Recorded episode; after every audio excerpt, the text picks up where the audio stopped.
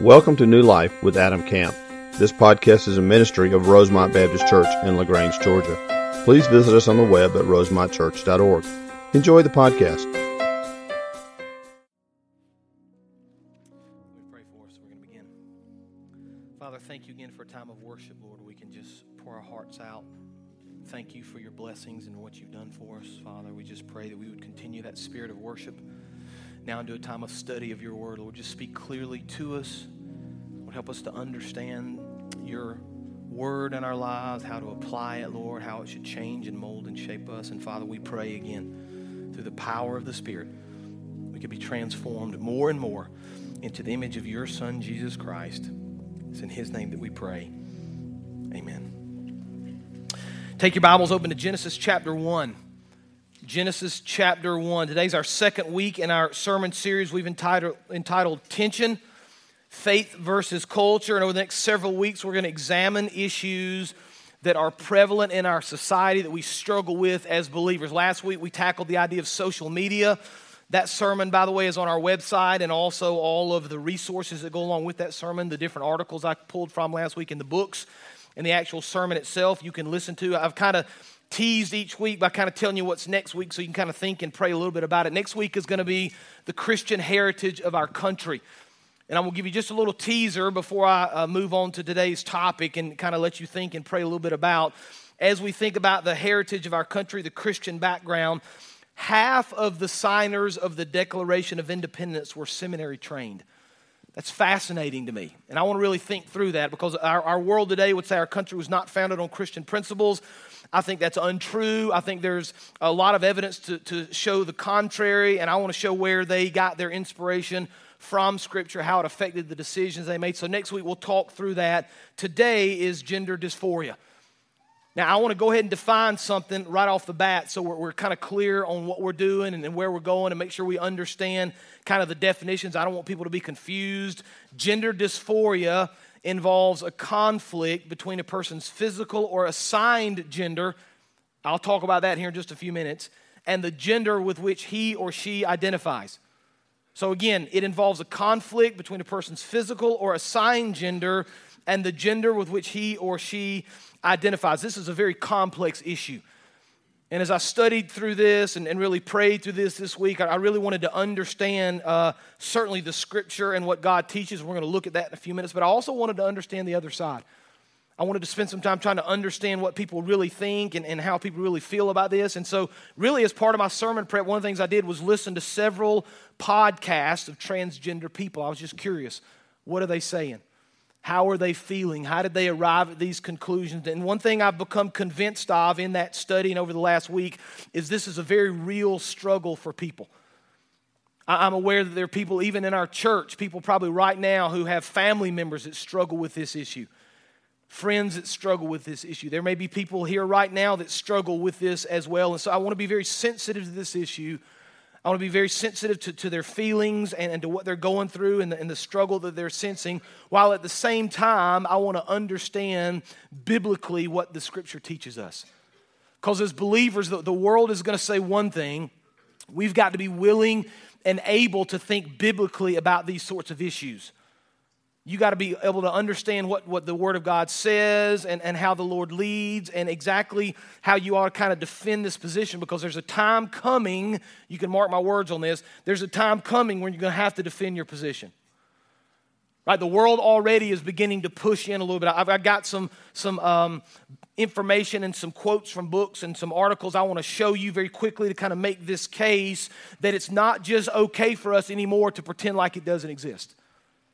Because not only does it exist, but very soon, as a believer, I'm convinced you're going to have to stand up and make an account for what you believe.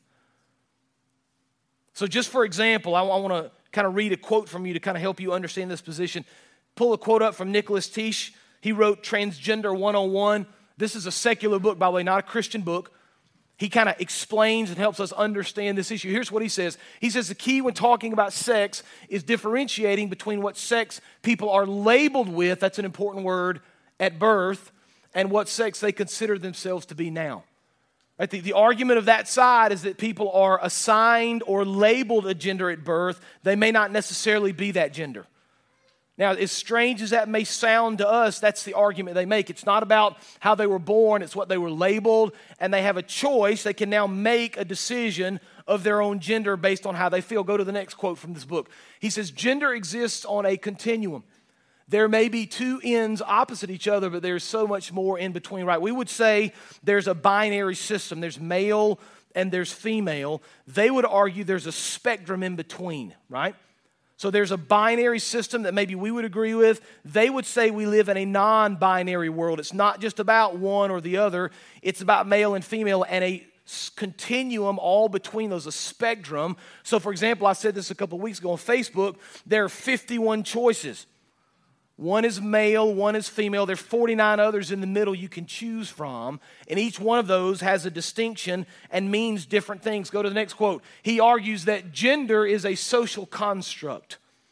Now, I'm not saying we agree with it. I'm not saying it necessarily makes sense to you, but the people that are in this community, the people that feel this way, believe they have a right to make a decision, not based on their anatomy, not based on the way they were labeled at birth, not about anything physical within their bodies. They basically have the decision to choose their gender. That's the argument they would make.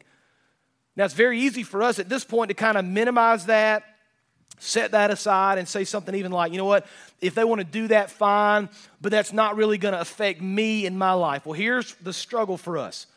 Here's where this is going. Let me show you a quote from an article. Judge paves way for transgender teen to get hormone therapy at Cincinnati's Children's Hospital. This is February of this year. I want you to listen to this. A Hamilton County judge has paved the way for a 17 year old who wants to transition genders to undergo hormone ther- therapy. Now, here's the interesting part of this story the case pitted the teen against his parents. Like he wanted to do it. He's a 17 year old minor. His parents said no. Bring the quote up. Sylvia Hendon who's a visiting juvenile court judge, issued a ruling Friday granting legal custody to the teen's grandparents, who, according to a prosecutor, accept their grandson for who he is, right? So she said, listen, if the parents don't fall in line with this view, I'm going to take responsibility away from the parents. I'm going to take parental responsibility away from the parents, give it to the grandparent. You understand what's going on right there? Here's what the judge says. We have it on the screen. The child truly may be gender nonconforming and has a legitimate right to pursue life with a different gender identity than a one assigned at birth. Here's a judge who's taken parental responsibility away from the parents because they didn't understand their 17 year old son. They didn't agree with what their son was going through. Here's another quote, another story. June of 2017 Canadians could face hate crimes over using the wrong gender pronoun. Now, gender pronoun is very simple. If we're in a binary system with male and female, you would say he, she, her, him. We kind of understand those. But if you're somewhere on the continuum between male and female, there will be a different pronoun for you. There's many, many different pronouns. And so now you're given the choice in the world we live in to choose your appropriate pronoun. Maybe you don't want to be called him or her. Maybe there's something else you want to be called. In Canada now, it's a hate crime if you use the wrong pronoun. Here's the quote Canada passed a law Thursday, this is back in 2017, making it illegal to use the wrong gender pronouns. Critics say that Canadians who do not subscribe to progressive gender theory could be accused of hate crimes, jailed, fined, and made to take anti bias training. So you've got to call the person their sign, what, what they choose, you can call them what they want to be called. They get the right to decide. If you choose not to call them by that personal pronoun, you can be fined or even go to jail. In Canada, now hir's what some of us do. Well, thank goodness that's Canada, and it hasn't yet come to America. Go to the next slide. Washington Post, May of 2016. You can be fined for not calling people ze or here if that's the pronoun they demand to use, right? Here's the quote from the article the New York City human rights law requires employees, landlords, and all businesses and professionals to use an employee's, tenants, customers, or client's preferred name, pronoun, and title, regardless of the individual's sex assigned at birth, anatomy, gender, medical history, appearance, or the sex indicated on the individual's identification. It's a law now. So it's becoming more than people just getting to make their own choice. It's becoming now where we're being pulled into this, and we've got to now acknowledge and say the right things to these people, or we risk prison, jail time, fines, so on and so forth. Now, that's not happening here, but I will promise you it's coming. If you think it's not, you need to take your head out of the sand and pay attention to the world around you. This is a real struggle we're facing. This is a real issue that people are dealing with. It can be very confusing. It seems to be constantly changing, that the number of genders is growing every day. There are all sorts of, of kind of strange things that go away, uh, along with it. There's, there's the idea of trans age now. This is true. I read the story about a 52 year old man who identifies now as a six year old girl. It's, it's bizarre, right? And he had a wife and seven children. And the article was all about how brave he was and incredible he was. No article about how he ruined the life of his seven children. I wasn't in there. I looked for it. I looked hard for it, and I couldn't find it anywhere.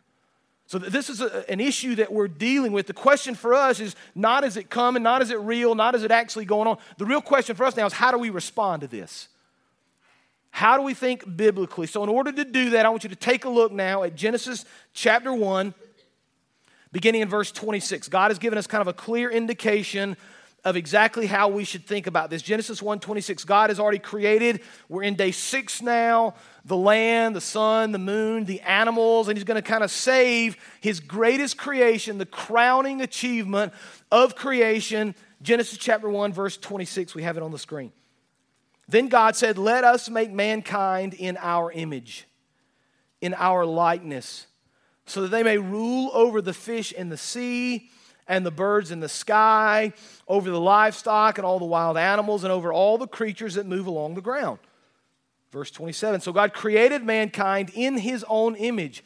In the image of God, he created them. Male and female, he created them. Verse 28. God blessed them and said to them, Be fruitful and increase in number Fill the earth and subdue it. Rule over the fish in the sea, the birds in the sky, over every living creature that moves on the ground. Let's stop there, and I want to draw some truth out for you that's important. Here's the first one right on the screen. We are created in God's image to fulfill his purposes. We are created in God's image to fulfill his purpose. Now, we're going to come back to that idea here just for a second, but one of the things you need to understand that's foundational to the biblical understanding of gender is that God created the earth with order, with a purpose, with a plan.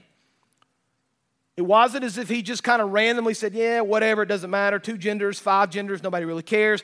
God understood there was a plan. He created this earth with a purpose, with order, in order to bring him glory, in order to fulfill his plan. So, so one of the ways we see that is in the way God created. I did a sermon in, in Genesis several years ago, and we spent a lot of weeks in the first few chapters of Genesis to kind of understand this. But even within the creation itself, there is order. So, for example, we've got the day one example right here. Pull that up if you would. Here, here's some examples of how God used order in his creation. Day one, he created light, heavens, and earth. Day four, which ties into one, he filled the heavens and the earth with the sun, moon, and stars, right? So he formed it in day one. In day four, he filled it. There's order there, there's design there. Go to day two. In day two, he created the sky and the ocean. He separated the firmament from above, the firmament from below. He formed it on day two. He filled it on day five with birds and fish. Go to day three. Day three, the land and the vegetation, he formed. Remember, the Bible tells us the earth was formless and void, and the, the Spirit of the Lord hovered over the face of the deep in Genesis 1. He formed in day three the land and the vegetation. Day six, he filled it with animals and man. So, even within the creation account, there's this idea of order. There's this idea of a plan. There's this idea that God created it with a certain purpose. And here's something we need to understand. We don't need to miss this. God created us, right? He and He alone has the right to determine our path and our purpose. That's, that's foundational for us to get. It's not our opinion. It's not your opinion. It's not my thoughts. Not, God created us with order, with purpose, with a plan. He and He alone has the right to determine what we do. Andrew Walker, who's a, Christian thinker and author, said it like this He said this isn't a debate about cisgender and transgender individuals or between those who are religious and those who are secular or between right and left. This is a question of whether a creator has the right to speak about his creation. It's a question of whether a creator has more knowledge of his creation than a small part of that creation. See, God created us with purpose and with plan and with order. He's got the way that we ought to walk. He's set that out for us. And one of the things we learn about that, pull verse 26 up again for me, if you would please. We understand in the very beginning of 26, we are created in God's image. Let us make mankind in our image, in our likeness. Here, here's what we need to understand. This is important for us, and a lot of people miss this. We find inherent value and worth simply because we're created in the image of God. You understand that? There, there is absolute value in human life because we've been created in His image. We have value in God's eyes. Did you know there, there's nothing else on the planet, no animal, no tree, no mountain, as beautiful and as majestic and as incredible as they are, none of those things are created in the image of God. None of those are image bearers. And so, our calling in this world is to understand we've been created in God's image He's given us a plan. We need to then find our worth and our value in the things of the Lord. Now, this is a struggle for a lot of us. It's a struggle for a lot of us because far too many believers and non believers find their identity, find their worth in things other than Christ. You understand that? In things other than being created in the image of God. Right, so I, I, don't want, I don't want to step on toes and I don't want to anger you in any way. Well, maybe I do, but not really. If you find your identity in the way that you look or the clothes that you wear, you've misplaced that identity. If you find your identity in, in how smart you are, you've misplaced that identity. If you find your identity in, in, how good you are at a sport or how strong you are or how fast you can run, you've misplaced your identity. We, we spend far too many of us a lifetime figuring out our identity and, and looking for self worth in the things of the world. You're never going to find it there. It doesn't truly exist. God says, Listen, I've created you with a plan, I've created you with purpose, I've created you in my image. I've designed this for a reason. Find your value, find your worth, and who I am. So Christ says, the Lord says, listen, I've created you like this, and I've given you purpose. Look at verse 26 again. Pull 26 up again for us. Let us make mankind in our image and our likeness so they may, here's it, here it is, right? God gives us a very clear picture. They may rule over the fish of the sea and the birds of the air, over the livestock and all the wild animals, and over the sea creatures that move along the ground. God made them, mankind, in his own image. In the image of God, he created them. Male and female, he created them. Verse 28 And God blessed them and said to them, Be fruitful and increase in number, rule the earth and subdue it, rule over the fish of the sea and the birds of the air, and over every living creature that moves on the ground. God says, Listen, I've created you with purpose, I've created you with a plan. You need to listen to what I say, live for the sake of my glory and for the sake of my kingdom. So here's the second truth we see right out of the scripture God's glory and order are displayed in the roles he's given to men and women. God's glory and order are displayed in the roles that he's given or that he gave to men and women. It wasn't just some arbitrary thing he made up. God said, Listen, I'm going to create Adam with purpose. I'm going to create Eve with purpose. I'm going to call them to do very specific things in this world. Now, you guys that are a little bit older, and when I say a little bit older, I mean kind of older than a, a kid, really you figured out a long time ago that men and women are different. If you get married, you really figure that out, right? That men and women are different. And that's not by accident. God did that on purpose. Or we, we understand that, that we are wired different in the, in the way that our brains operate. Right? We, we think differently. Our, our bodies are, are, structured physically very different. Our chromosomes are different. And if you're not careful, those differences can cause problems in a marriage. Instead, you have to begin to kind of realize listen, God's given us roles and, and plans within that marriage. We function together, we work together, strengths and weaknesses to accomplish the plan that God has laid out for us. But we see all through Scripture that men and women are not only created differently, they're designed differently, they've got different roles. We see that all through Scripture. Like, like men typically in Scripture are called to protect and, and provide and, and offer spiritual leadership, sacrifice themselves for the sake of others. That's what men are called to do. Women are more nurturing, right? They seem to be more compassionate, sometimes more loving, more caring. We, have been amazed with, with our children. We have three girls and a boy, how very different they are. And we were told that'd be the case. And they're different individual to individual, of course, but they're different boy to girl, right? Our three girls, when they were little, anything they could get their hands on became a baby doll. You give them a water bottle, they want to put a diaper on it, wrap it in a blanket, and stick a pacifier down the top of it. Why? Because they're nurturing. They want to take care of it. Because natural. Now, I'm making generalities. I get it. Not everybody fits into exactly these categories, but by and large, that's how girls act. My son came along, I give him a water bottle, it becomes a bomb. He can throw it somebody to blow up, right? He pulls the pin and throws it. That's the difference. We get that. Men and women are created differently. That wasn't by accident. That wasn't some random thing that happened. God created us with purpose and with a plan to display His glory. So anything that moves us away from the created roles, anything that moves us away from the created gender, anything that moves us away from the order and the purpose of the Lord is incorrect, regardless of what it may be. This idea of gender dysphoria kind of falls into this category, but there are other things we could say as well. There are other things that lead us away from the truth of the Lord as well. One of the things I do when I counsel young couples about, about premarital, about getting, uh, uh, one of the things I do when I counsel couples before they're married, I couldn't get that out, is we start in Exodus 5. Uh, man, I'm struggling with this. We start in Ephesians 5. There it is. Ephesians chapter 5, beginning of verse about 22. If you've never studied through that, you ought to read the, kind of that verse and the rest of Ephesians 5 because it's a, it's a beautiful picture of the roles within a marriage of a man and a woman. And I'm becoming more and more convinced the longer I pastor and the longer I speak to couples that struggle. One of the big problems we have in marriage is that couples don't understand their responsibilities. They don't understand what they're required to do in a marriage. Ephesians 5 kind of lays that out for us. It's a, it's a beautiful picture of how God has designed us differently how He's created us with purpose, how we're supposed to live our lives within that purpose. We're supposed to, uh, in the words of Scripture, kind of uh, fulfill His glory and, and, and spread it all over the earth and create and multiply. He's given us roles and responsibilities, right? So here, here's the question for us. We, we kind of get this, this real clear picture in the Bible about how we ought to live and what genders ought to look like and, and what that says is according to Genesis 1. And by the way, there are all sorts of other scriptures we could have used to explain that. Here, here's the real question for believers and what I want to spend just the last few minutes thinking about this morning.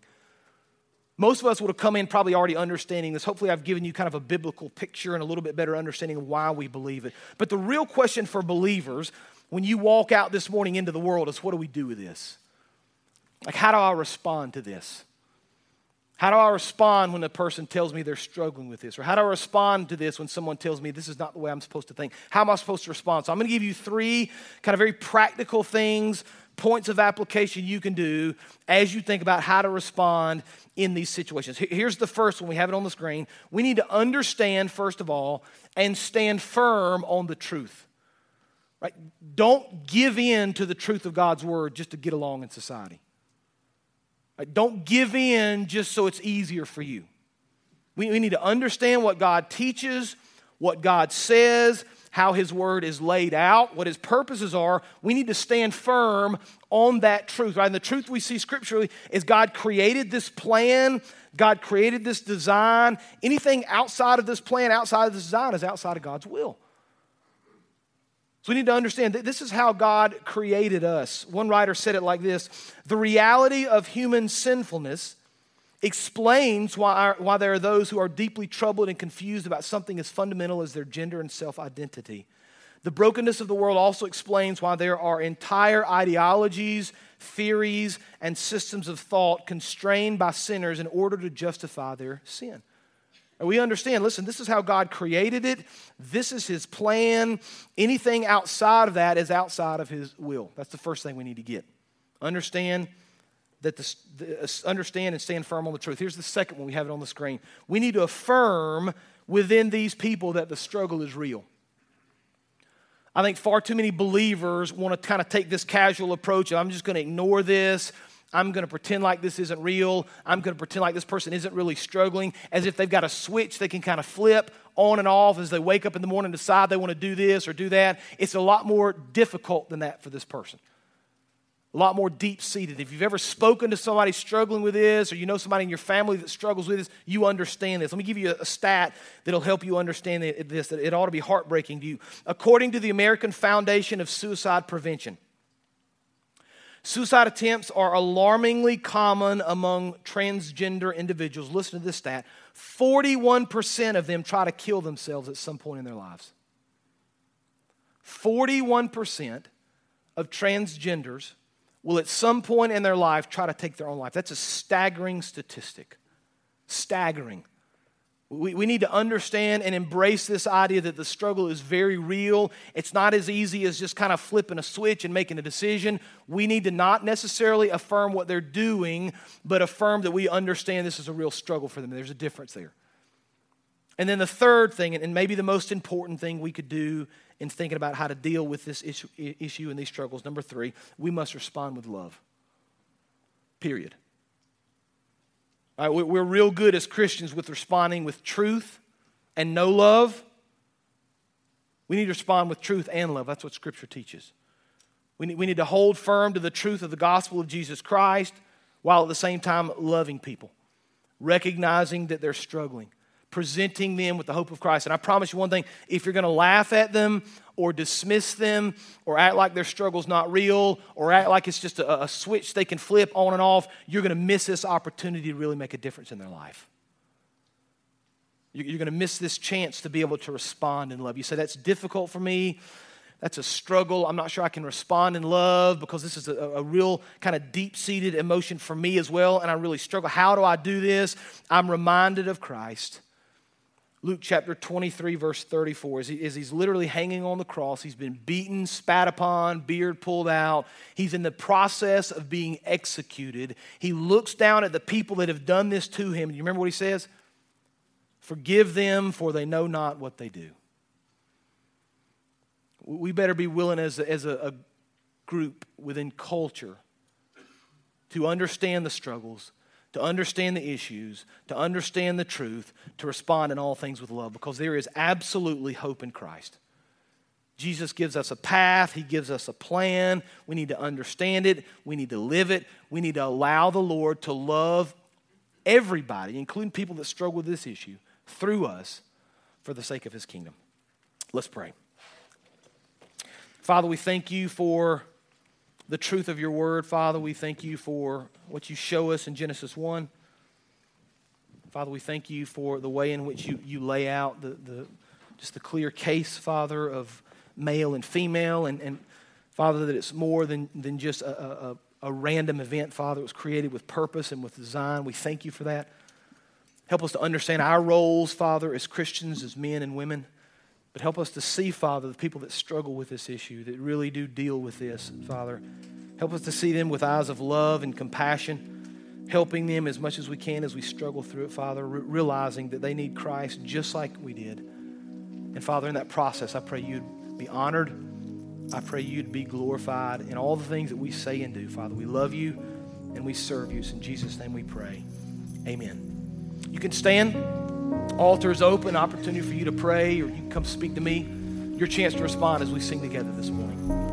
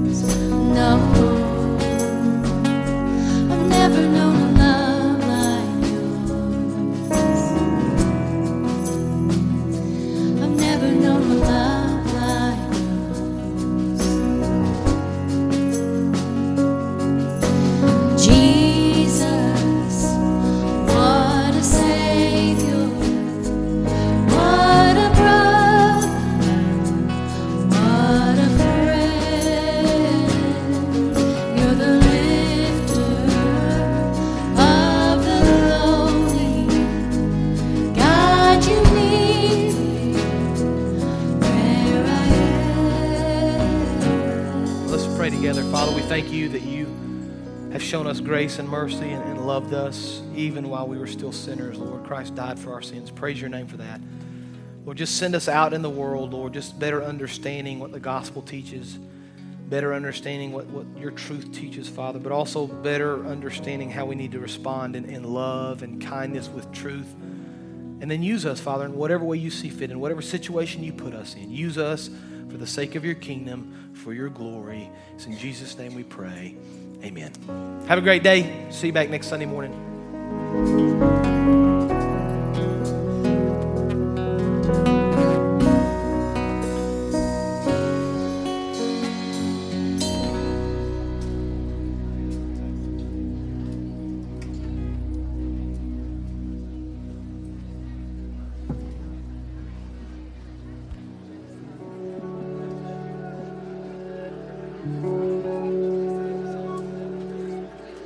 Thank you for joining today's sermon.